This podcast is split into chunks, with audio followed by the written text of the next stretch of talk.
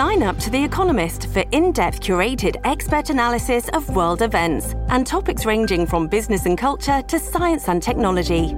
You'll get the weekly digital edition, online-only articles, curated newsletters on politics, the markets, science, culture, and China, and full access to The Economist Podcast Plus. The Economist is independent journalism for independent thinking. Go to economist.com and get your first month free. This episode is brought to you by Shopify. Whether you're selling a little or a lot, Shopify helps you do your thing, however you cha-ching. From the launch your online shop stage, all the way to the we just hit 1 million orders stage. No matter what stage you're in, Shopify's there to help you grow. Sign up for a $1 per month trial period at shopify.com/special offer, all lowercase. That's shopify.com/special offer. We took it all. We brought them to our land. An endless night, ember hot and icy cold. The rage of the earth. We made this curse. Carved it in the blood on our backs. We did not see. We could not, but she did. And in the end, what will I become? Senua's Saga. Hellblade 2. Play it now with Game Pass. Welcome to the New Books Network. Welcome to New Books in Anthropology, a podcast channel on the New Books Network. I'm your host, Irene Pramod from the University of Michigan, and today I'll be in conversation with Professor Guangtian Ha, author of the riveting new book, The Sound of Salvation: Voice, Gender, and the Sufi Mediascape in China, published by Columbia University Press earlier this year in 2022.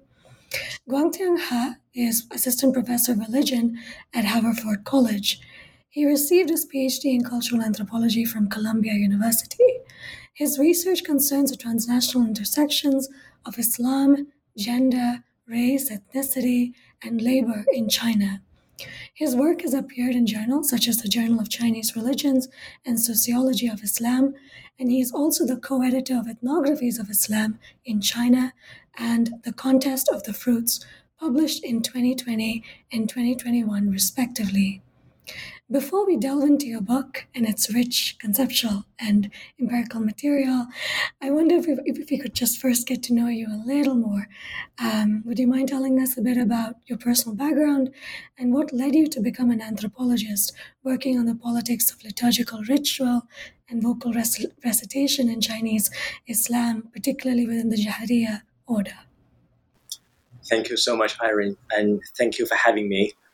I was born and raised a Sinophone Hui Muslim, but I did not grow up in a Muslim community. I was raised in a city very close to Beijing. The city's name is Tianjin, and it used to be one of the major colonial trade ports of the early 20th century China. So I grew up in a Japanese house, not knowing it was Japanese. And I first became interested in the sound of recitation in 2011 during my PhD fieldwork. And the fieldwork itself covered multiple locations in China, from eastern China to southwestern China to northwestern China. But the focus was on the intersection of Islam, ethnicity, and gender politics. So my PhD has nothing to do whatsoever with sound and recitation. So this current book, The Sound of Salvation, is entirely a new work, unrelated to my PhD. And I first visited the Jahriyya Sufi Qubba, basically means the dome. And in this case, just like, the place where you find tombs belonging to earlier saints. And there's also a Sufi clerical school next to it. So I visited this site when I was doing my fieldwork in Ningxia in 2011, and I was immediately struck by the sound of their recitation. And when we normally think about collective recitation, either in Christianity or Islam or other religions, we normally think that these recitations have to be, all of the voices have to converge. There have to be some kind of harmonies amongst the different voices. But what really struck me about the Jahriyya sound is that the voices do not quite converge into one singular voice, and they're always slightly off sync. So, you know, when you sit inside the congregation, what you hear is the fluctuation of the voices, and there's also a sort of amorphous undulation of the voices. If I have to use a kind of visual metaphor, it's like you see the waves of the sea. And I was really impressed by this kind of sound shape, and I was captured by the charm of this kind of voice. And yet I returned to Columbia and wrote a dissertation entirely unrelated to this topic. Then in 2014, you know, right after my graduation, I received a job offer at SOAS in London. The full name, for those listeners who didn't know, the full name is School of Oriental and African Studies, which apparently is a very colonial name. And the project was basically focused on describing and analyzing the soundscapes of Islam in China. We have the principal investigator, Rachel Harris. She is an ethnomusicologist in music department at SOAS, and she works on Uyghur Islam and Uyghur recitations. And we have a second colleague, Maria Yashok, who is based in Oxford, and she works on women's recitation among China's Sinophone Muslims. And my job was to work on the Sinophone Muslim Sufi soundscape. So I went back to the Jahriyya, to Ningxia in northwestern China, to conduct more field work. And the work officially began at the end of 2014 and lasted until probably, I think, August 2015. That's continuous work. And then I went back each year, each summer, and I last returned in 2018. So it's been nearly 4 years now, thanks to the pandemic and also, you know, the politics on the ground. You know, the Sufi school I worked in had been closed even before the pandemic, and the students were disbanded. And as of now, it's still closed. We don't know when it will reopen, and thanks to politics as well as COVID. Got it. Thank you so much for that. And for kind of tracing the contours of what is, I suppose, ultimately a nascent project in its post-dissertation, which is fascinating. Could you also briefly tell us about how you came to write The Sound of Salvation? In particular, how did some of its key concepts, especially this concept of fragile transcendence that kind of weaves, is kind of interwoven throughout the book, how did it come to interest you and develop over time, particularly, you know, especially over these last 4 or 5 years? Right. The book itself took about 4 years to complete, not counting the time for field work. And one of the main goals I set myself is not to treat these, you know, Sinophone Muslims as an ethnic minority. And I wish to focus less on the state and the official state politics of religion and ethnicity. I mean, as you can see in the book, you know, I try to, although the state appears here and there, I try to keep the role of the state as small as possible, because I want to really spotlight the world of the Sufi world of the Jahriyya disciples. And I try to describe in more minute detail the religious practices and expose the transnational and transregional histories that gave rise to these practices, these sounds. And I hope the book to be able to engage with the broader Islamic studies, as well as to help me experiment with ethnographic writing. You know, as another anthropologist, you know that each anthropologist comes of age with an ethnography, right? So in a way, I hoped to use this book as my own training ground. It's more like I need to write a good ethnography to properly feel that I'm an anthropologist. And regarding the concept of fragile transcendence, it came to me when a number of Jahriyya followers expressed what I considered at the time a somewhat enigmatic tolerance of liturgical differences. For instance, I found in my work a wide variation in the performance of daily liturgical rituals. And these variations are derived from a range of factors. For instance, a certain murshid, or certain Sufi guide, right, shifts his instructions over the course of his life, and his knowledge is then unevenly distributed among his followers, to the point where groups of Muridun, or groups of followers who followed him in different stages of his life, do not really share the same body of knowledge about ritual praxis. Now, this does not necessarily mean that, ritual practices are so different they become unrecognizable across different groups. And in the book, I described what sort of differences are created in this process, and to what extent these differences manifest themselves, and under what occasions. Now, the most intriguing discovery regarding these differences is that many of the Jahriyya followers have cultivated a unique attitude or a unique kind of mentality of tolerance, which I have distilled into this one statement, which is, I do not know where or from whom they learned that practice, but I suppose they learned it from some Sufi guide. So in other words, one can even say there is a certain grammar to the Jahriyya world that enables a Jahriyya disciple to presume, without necessarily knowing, the existence of some other unknown guide or saint that others follow based on one's own knowledge of one's own guide. So this projection, in which case that which is venerated is no longer a specific saint, right? A specific visible embodied saint, or a specific chain of saints even, but a generalized notion of sainthood, this abstraction. So one venerates the very idea of saint as opposed to specific saints.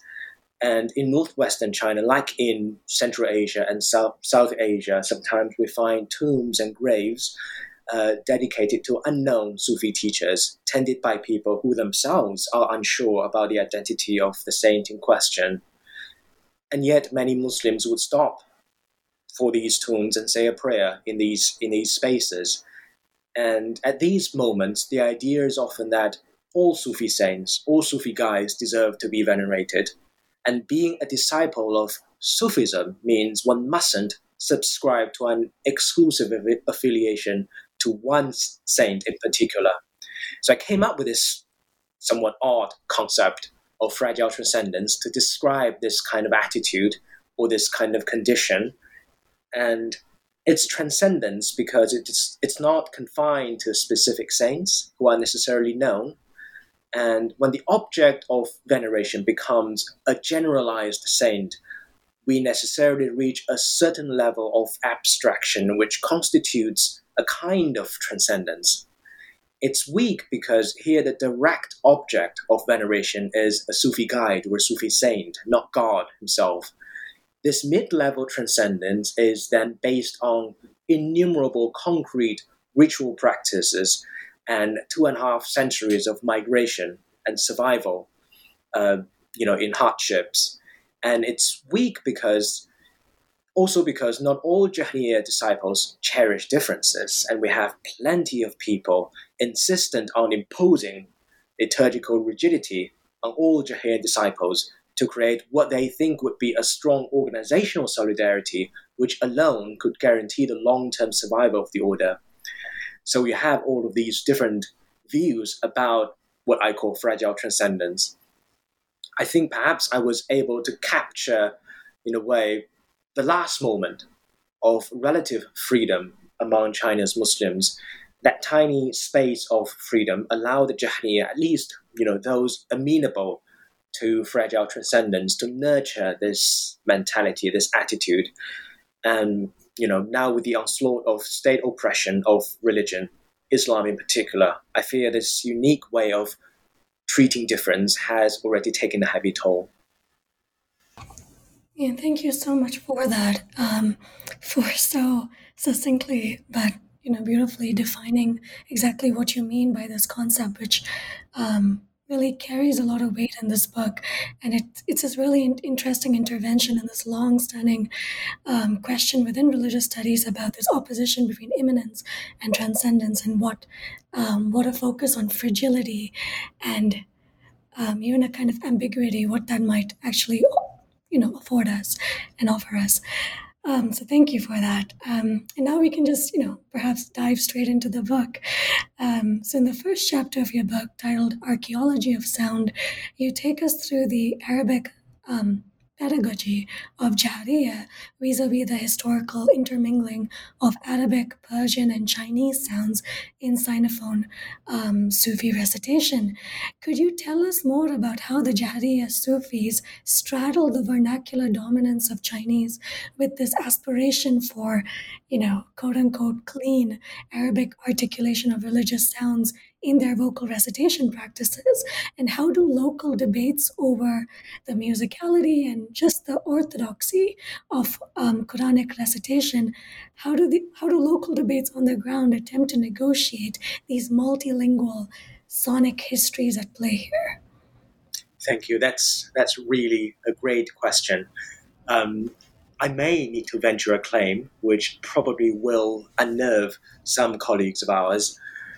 It's been my presumption that for most ordinary Muslims, whether they speak Arabic as their native language or not, the sound of religious Islamic recitation has always varied depending on their linguistic and cultural and musical background. Of course, we need to draw a distinction between different types of recitation. For example, in reciting the Quran, right, following Tajweed, the rules regulating how you pronounce Arabic, where you stop, where you start. And tajweed has been considered essential for reciting the Quran. Although, again, when it comes to what it means to follow tajweed and the sound produced as a result of this process, we can hardly be sure, right? Some Muslims might say they follow tajweed, but when you hear the sound, is it really tajweed? And it's not unlikely that, even when some Muslims again, claim to have studied Tajweed rigorously, their recitation would still not count as so-called properly Tajweed, according to some standard. So between what people claim to have done and what they are actually doing, there may be a gap so wide, we wonder how anyone could not have recognized it.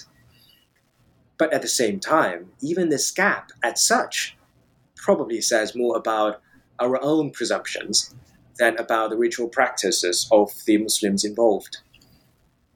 Now, when we come to reciting panegyric poetry or Sufi dhikr, the Sufi remembrance of God, the variations in sound are even greater.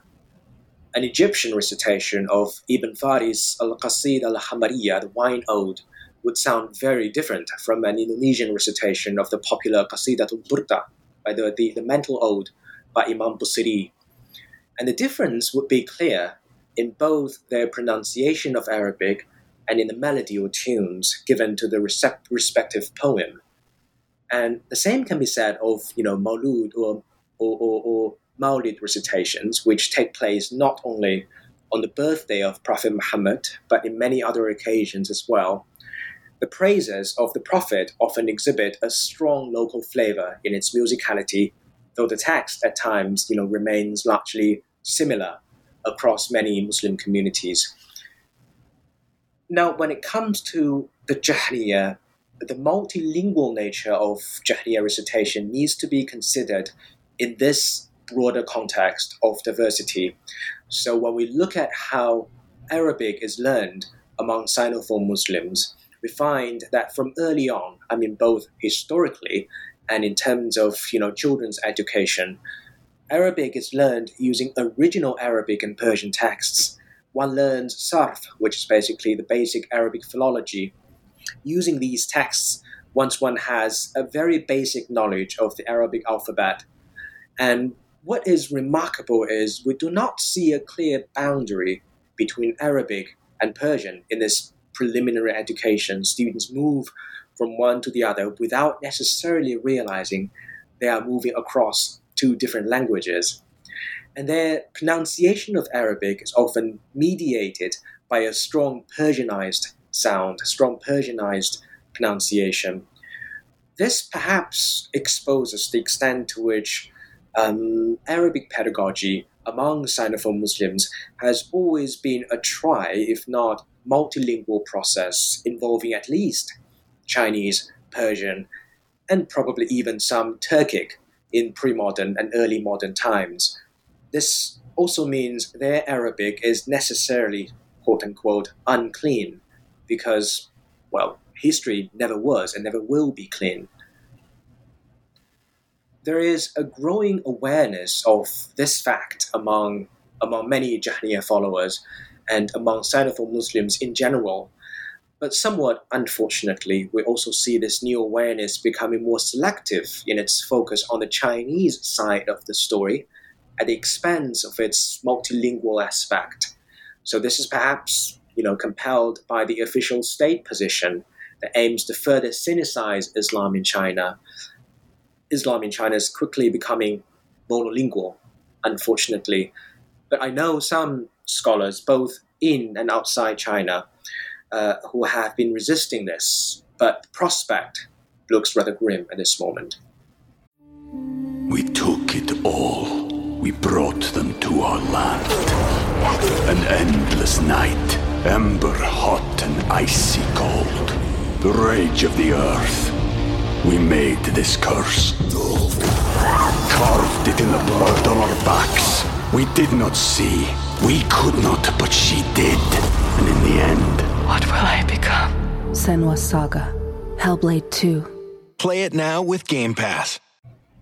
Thank you. Thank you so much for that. We do return to some of these themes in the following chapters as well. But in the direct next chapter, which is titled The Sacred Circle, you pivot to a sensitively vivid, very vivid ethnography of the Jahriya Dair, which is a circular ritual arrangement of religious objects and Sufi reciters. And in it, you describe how the Jahriya recitation of the mukamas gives way to a distinct form of sociality that exceeds what is visible, tangible, or sensorially perceived, and inhabits, you tell us, instead a space of abstraction, which is exactly what you were talking about just a few minutes ago. The space of abstraction typified by the figure of a spectral, idealized, imagined reciter. And I'm particularly struck in this whole thing about how collective ritual depends on the imagined space that the individual figure of an idealized reciter inhabits in the words and the deeds, which are sometimes, you tell us also, they don't often match up, the words and the deeds of the Jahriyya Sufis. And could you expand further on this tension between the concrete and the abstract, between what is and what could be, as you put it, in Jahriyya recitation? And how does the collective relate to the individual in this imagined figure of this idealized, invisible reciter? Thank you so much for that question, Irene. And I'm really humbled by your care for reading.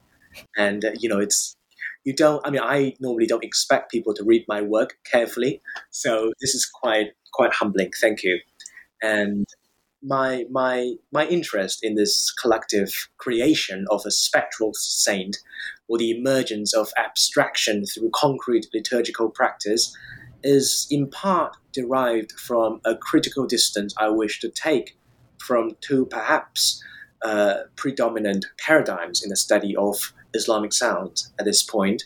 The first paradigm is that of ethical self-cultivation. When one studies Sufism, especially the performance of liturgical rituals, it's quite tempting to go down that path. One can study, for instance, the regulated movement of the body, the training of the voice, the discursive traditions that frame these religious practices. And the second paradigm is that of a more or less materialistic treatment of sound. For instance, we have scholars who adopt a phenomenological approach and uses, spectrogram, for instance, to represent and analyze sounds.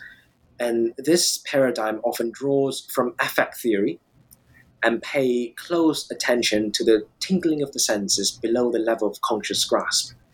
And, the kind of paradigm I refer to, because we're all steeped in this literature. And both paradigms, to my understanding, have shifted away from investigating those moments, or those so-called wow moments, in the words of some anthropologists, when something irreducible to ethical practice and material sound, something intangible but no less concrete for its effective grip, emerges in the course of practices of sound. Those highly charged moments when a rush of energy, in quotation marks, this is Durkheim's term, courses through the collective and releases a sort of power that both makes and breaks the social. It's at this juncture where we can locate the distance between what is and what could be, between being and becoming, and between the world as it is and the world which can potentially be called into being through ritual. So in that sense, the idealized invisible reciter is that figure who in an intangible manner nearly embodies, I mean, as you can hear, I'm talking contradictions here, right? In an intangible manner, nearly embodies that sense of trust individuals cultivate in relation to the collective. The sense that there is always someone in the group who will fill in the gaps in recitation on my behalf. The sense that one is a drop of water in a vast ocean. So this sense of transcendence through and by means of the social or the collective, is what I think is essential for understanding the Sufi Jahriyya recitation. Thank you so much for that. And you build on these themes, and even in the next chapter, just titled The Tempo of Time, which I thoroughly enjoyed, where you delve into locally perceived differences in the tempo of recitation after the year 1960, which is a year marked by the death of the last Jahriyya murshid or saint. An acceleration in the tempo of the Madai recitation, in particular, you tell us, corresponds with the socio-political and theological upheaval that wrangled the Jahriyya order after the year 1960.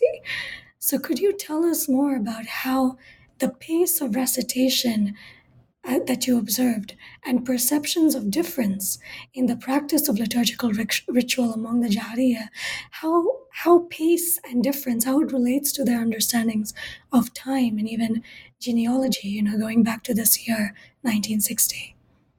I remember once speaking to a Jahriyya friend about the loss of ritual memory. When a Sufi guide or murshid passes away, there's always the common fear that some of the practices or Sufi mystical teachings will perish with him. He will take these into his own tombs. And then this friend said, in his uniquely matter-of-factly manner, that this is bound to happen.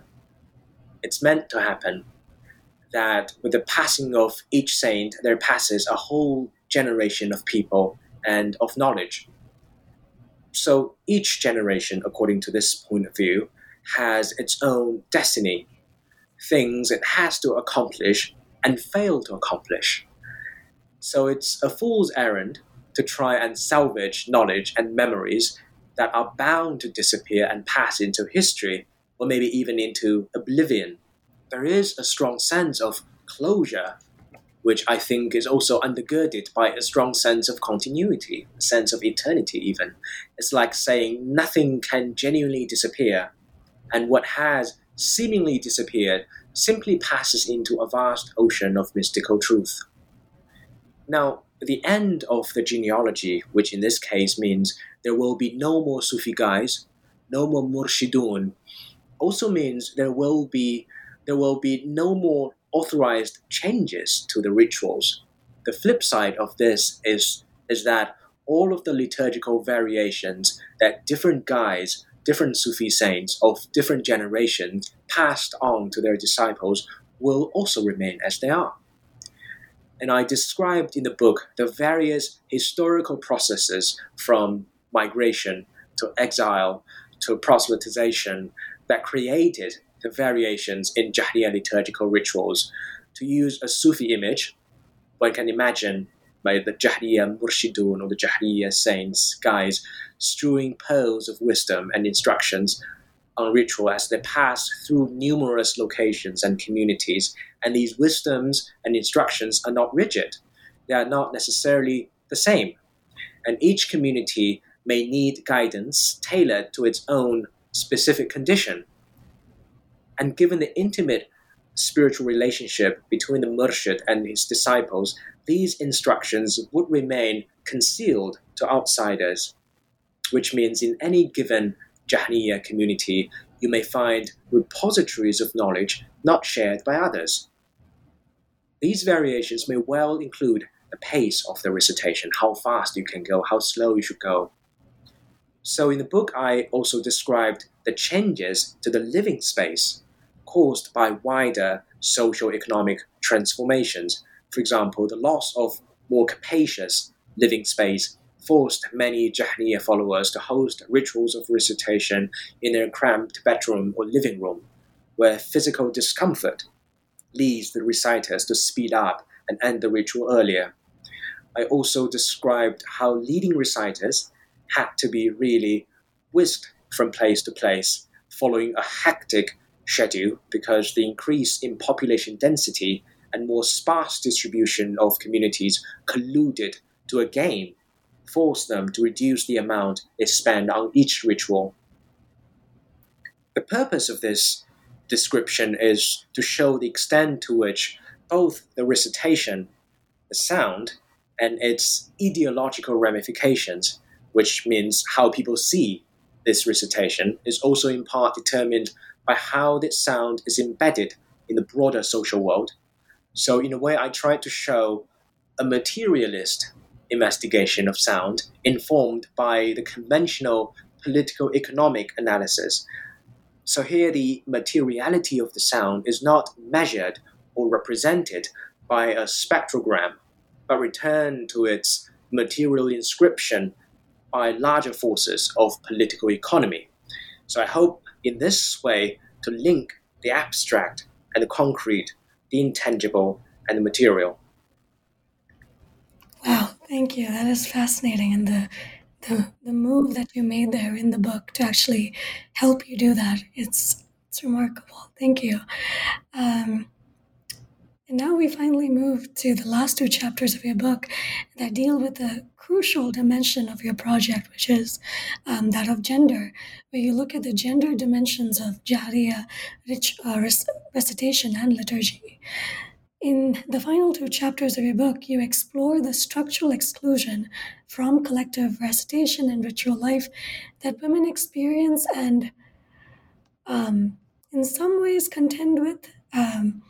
Some ways not, in a patriarchal Jahriyya order, even as the male voice, which you define in a very specific way, even as the male voice finds ritual credence via that of women, whether in the recording and the listening of recitations that you lay out in Chapter 4, or in the labor of preparing food imbued with spiritual meaning that forms the focus of Chapter 5, the visibility and audibility of women are hotly contested yet deeply ambivalent concerns for the Jahriyya Sufis. Could you tell us more about what these exclusionary logics of Jahriyya ritual life, particularly along gendered lines, what they tell us about the possibilities and the limits of transcendence?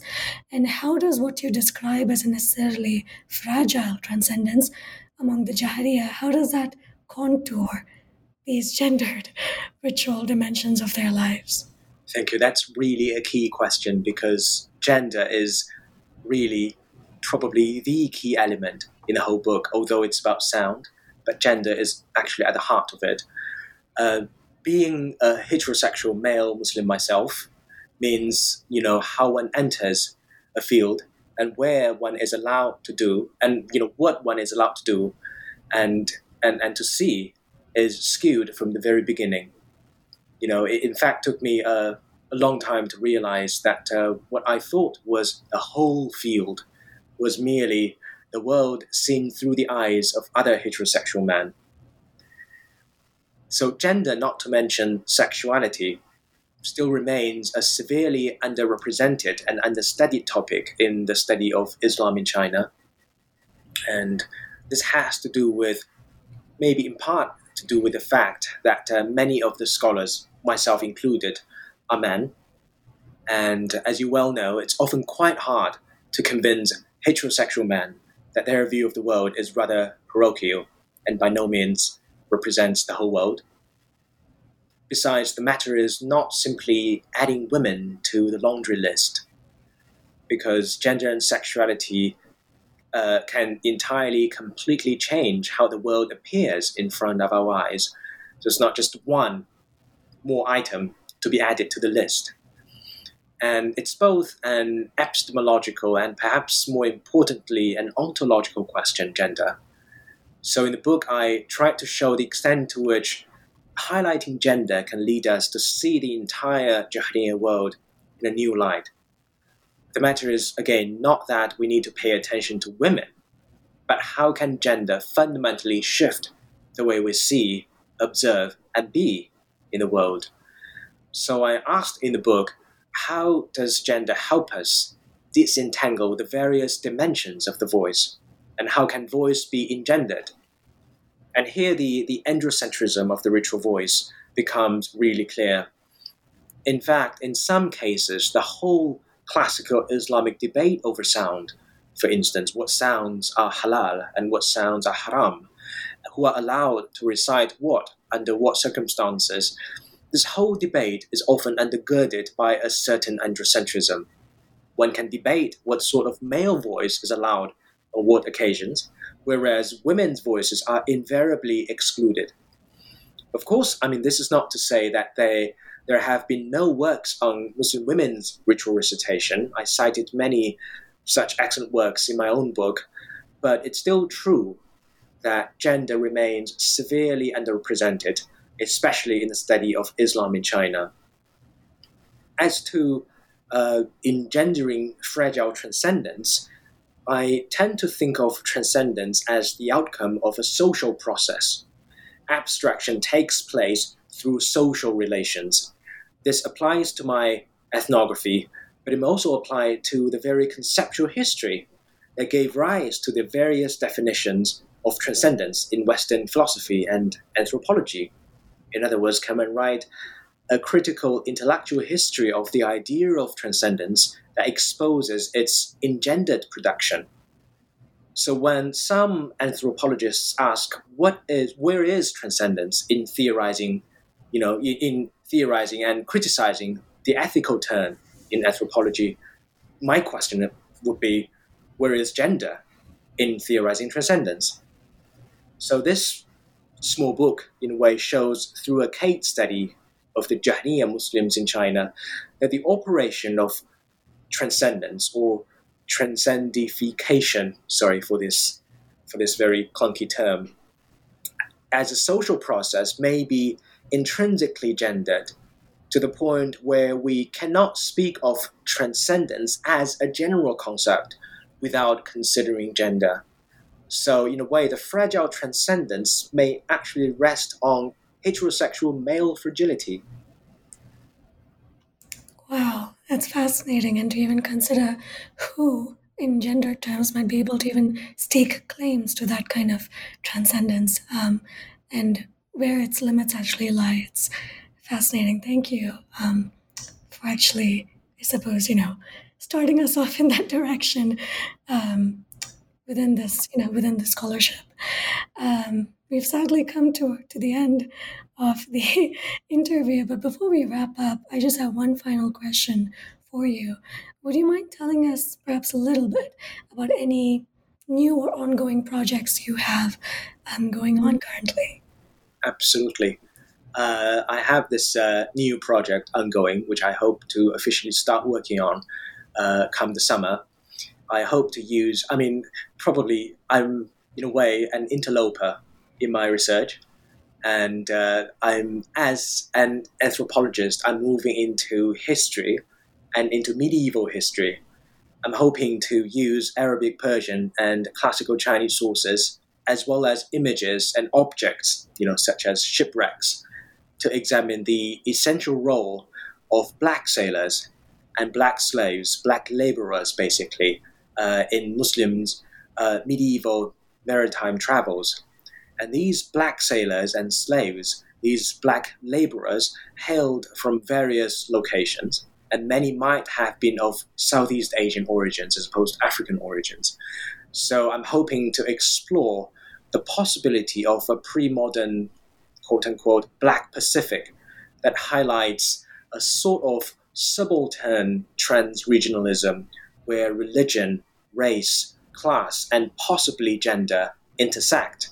So I hope to move away from the focus on trade and merchants and shift our attention to labor and laborers. So that's the new project.